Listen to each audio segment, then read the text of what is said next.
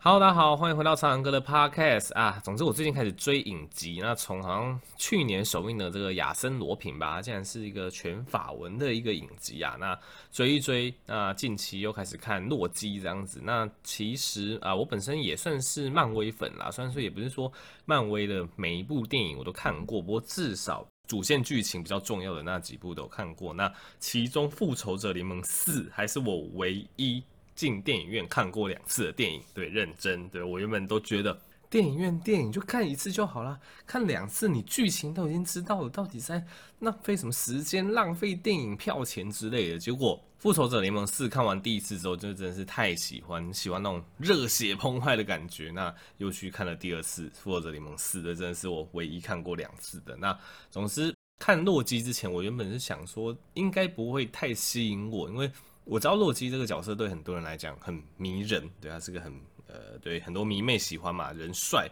然后亦正亦邪，他其实本身有他的角色魅力在。但老实说，复仇者看完整套之后，我就觉得洛基并没有给我一个特别的 feel 或特别的感觉，就我会觉得嗯，这个人这个角色印象深刻，但总觉得不会特别喜欢。所以原本看这个影集也是觉得半信半疑，不知道自己会不会被喜欢。那就看完第一集就屌嘞，就就被吸引住了，因为我觉得。漫威真的是个很强的团队啦，所以其实如果你有一些呃漫威角色相关背景的话，还蛮建议你去看的，我觉得还不错。好，那接下来聊一下呃新冠疫情相关的部分。那第一个就是呃的贾永婕啊，最近不是因为捐了所谓的高流速的鼻导管机器，然后反正陷入陷入一些政治风暴还怎么样？那政治的部分我就不特别讲了，其实我也没有特别去关心这次关于这部机器的一些政治风暴到底在吵什么，我单纯跟大家讲一下这个新闻讲了什么救命神器，在它的缩写是 HF。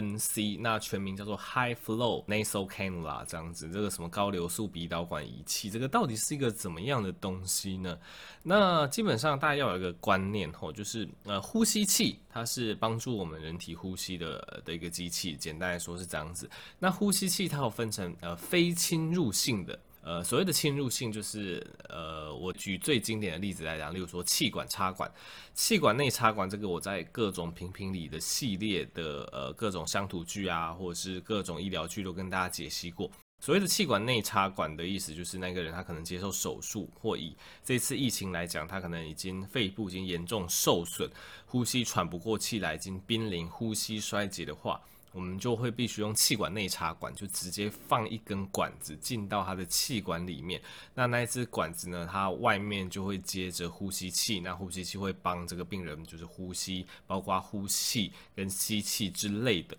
那这一类，因为我们有个插管的动作，我们把一个管路放进病人的气管里面，这一类我们就会叫做比较侵入式的一个治疗。所以这一类的呼吸器也是叫比较侵袭性、比较侵入式的呼吸器。那这一次的主角 F H F N C High Flow Nasal Cannula，它是一个高流速的鼻导管。那鼻导管的意思，它其实就是戴在鼻子上面而已。它外观会有一点类似，你看乡土剧或者是看一些新闻，不是那个急诊室里面的病人，他的鼻子上面都会带着就是鼻导管，就是就是两个小小的管子放进鼻孔里面那个嘛。它的样子有一点像是那种感觉，它就是戴在鼻子上面的管路。那这个管路它可以。供给呃非常高流速、非常快的一个流速的这个氧气，会直接经由鼻子吹进病人的呼吸道到肺部里面这样子。那因为它跟气管内插管相较起来，因为气管内插管直接插管子进到你的气管嘛，这个只要戴在鼻子上面，所以这一类就是相对来讲，它就是比较非侵入性、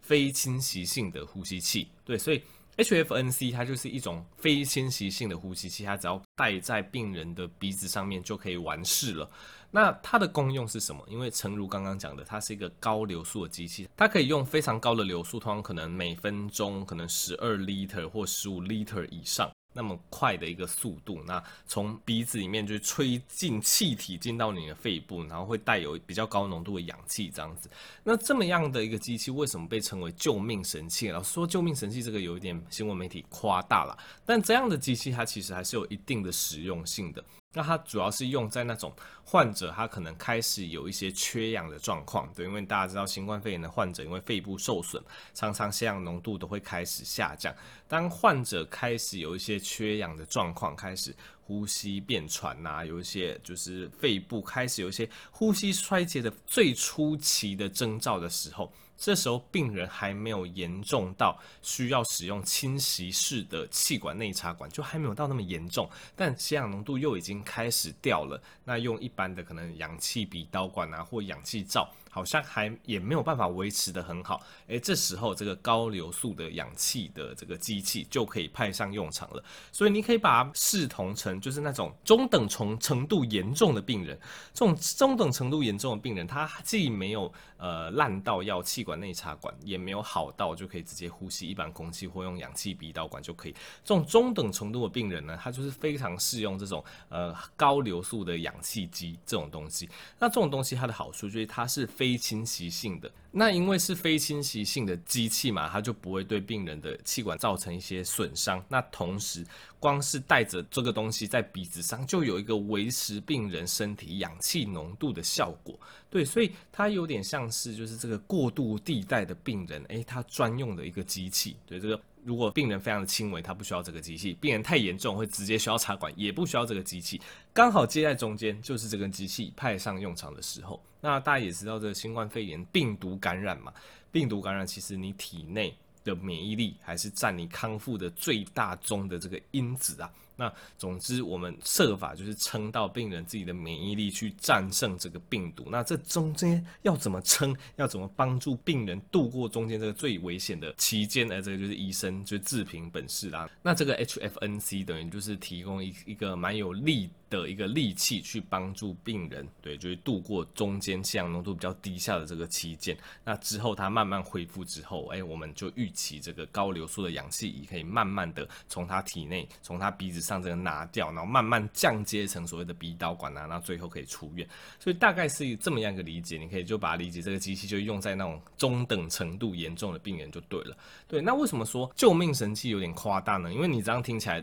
这个机器它也不是什么神药或者什么神机器，什么用上去病人就一定活，这其实也不是。这个机器它就只是一个辅助性去维持住病人血氧浓度的一个东西啦，所以它就是一个辅助性的装置而已。我觉得媒体用什么救命神器，这个有点像好几十年前在或好几年前在炒那个叶克膜，媒体也是把。讲成这什么救命神器，好像装了叶克膜就一定会活，对，这其实都不是啊。这一类我们医学上维生的器具、器械或是机器，都只是辅助性的，最重要的还是其他治疗或是人体自己的免疫力哈。所以这给大家参考一下。那另外一个议题就是，有了机器。当然，这个机器最主要还是由呼吸治疗师要来操作，但台湾医院的普遍的呼吸治疗师都不足啦，所以其实就会发生一种状况，就是诶，有机器，但没有人会操作，没有人会使用，这就是另外一个议题了。我也没办法跟大家讲太细，但是有呼吸治疗师朋友就跟我反映说，这个大家都太 focus 在这个机器的存在，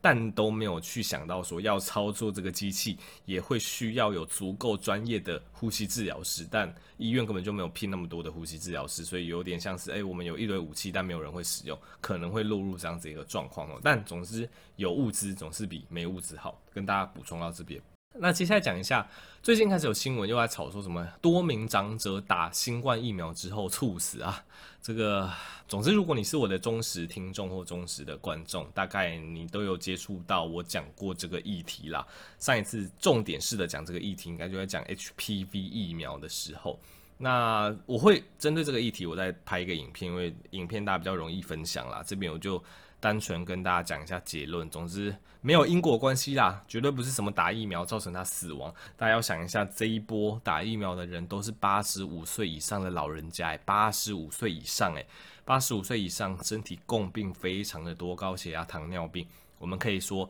光是八十五岁以上这群老人家，平均每天在台湾就有一一百个人左右会死亡了。平均哦，大概就是七八十到一百，这这个数据你是可以查得到的。我们根本就不用做任何事情，平均每天就会有大概一百名左右这样子的老人家会死亡。那今天我们只是把这一群人，呃，因为要防止新冠肺炎的疫情，鼓励他们打疫苗。那因为又大量接种疫苗的状况下，这个死亡的人跟打疫苗，呃，他一定会某些几率就穿杂在一起，一定会某些人死亡之前，前一天、前两天、前几个小时刚好打了疫苗，就被媒体拿来炒作了。打完疫苗后死亡，其实根本就不是跟疫苗有关系，是老人家本身的共病，他们每天就是会有将近一百个人死亡了，所以这个完全是个媒体穿凿附会出来的一个假消息。我不能说是假消息，因为国人没有什么辨别的能力，大家就会。直接把它判定成打完疫苗导致死亡啊，这个就很可怕了。如果这群老人家真的因为这样子不打疫苗的话，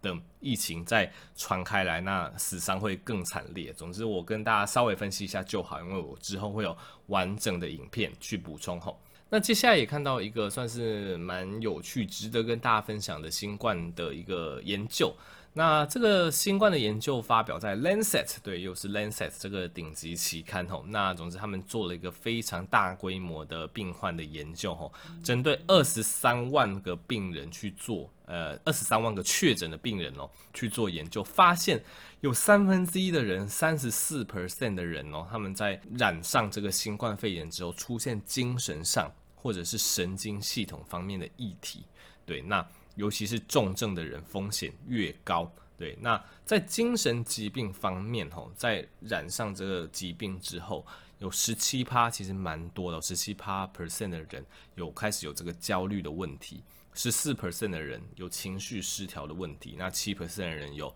药物滥用的问题，那大概五 percent 的人产生新的这个失眠的问题。那神经系统方面呢，有零点六 percent 的人有一些脑出血。二点一 percent 的人有有一些中风，七零点七 percent 有失智症的状况。这个只是一个大规模的统计。那你说到底为什么会这样子？是新冠肺炎入侵到我们的脑部吗？搞改变我们脑部的内分泌吗？造成焦虑啊、失眠啊、情绪失调这一类吗？老实说，这一篇论文没办法给你很好的答案，对，因为它并没有分析里面到底是什么原因会造成这样子，它只是一个大规模的统计，跟你讲数据是这样。那我自己的判别是，就是判别这一类论文要非常小心啊，就是未必真的是病毒入侵你的大脑去改变你大脑的内分泌或结构，其实不一定，有时候是呃这个疾病本身，或者是住院隔离本身这个 stress 这个带给你的压力，其实就蛮容易造成一些精神上的问题啦。对，因为大家现在待在家里，就偶尔出去买个便当，都会觉得哦，好怀念以前那种生活。那更何况如果你真的确诊了，你要完全的隔离。完全不能踏出去晒太阳，然后隔离可能又是十四天以上，所以这种闷在家里闷坏，产生一些焦虑、情绪失调、失眠，其实我觉得，诶，其实也是蛮常见的吼。对，所以。这个研究倒不是跟你说这个新冠病毒多可怕，它会直接去影响你的大脑，直接去影响你的神经，其实倒不是这样子，而是说整体下来，因为你染疫之后，你又要被隔离，你可能会被身边的人放大检视，你被疫掉，你又被新闻报道，种种的身心压力都会造成这一群确诊的人。它有一些精神疾患、一些身心疾患的比例会大幅的提升，所以这个也是大家必须注重的一个点啦。今天你去考虑到你要打疫苗防止这个疾病，倒不只有你要防止这个疾病本身而已哦。你打完疫苗如果没有染上这个疾病，你可以顺便连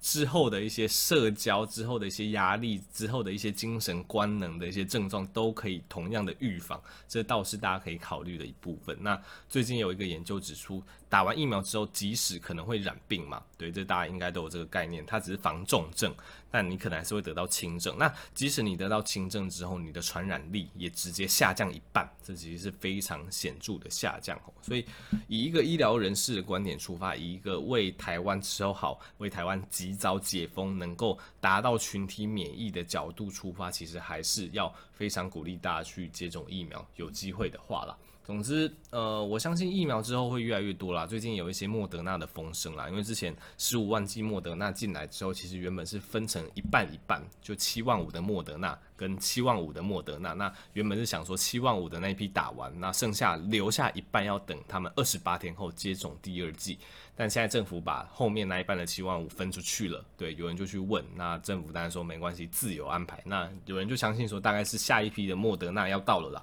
总之，我觉得不管是国产还是呃国外购入的疫苗，疫苗应该是会越来越多，还是鼓励大家有机会打就赶快打这样子。那总之最后还是感谢近期有非常多热心的人士提供医院其实蛮多物资了啦。对，我们现在嗯，可能每两三天，诶，有时候就会吃到物资的这种防疫便当。那有些人送的便当还蛮高级，那有时候防疫觉得很辛苦，吃一吃还是觉得蛮开心的。还是要感谢各界的善心人士，就提供医院的一些不管是吃的还是用的物资，都让我们这些防疫人员就是呃有继续就是前行的动力。就感谢大家。好，那这集 podcast 就到这边啦。喜欢更多一起支持，欢迎订阅我的 podcast YouTube 频道方格子，以及购买我的新书。我们就下集再见喽，拜拜。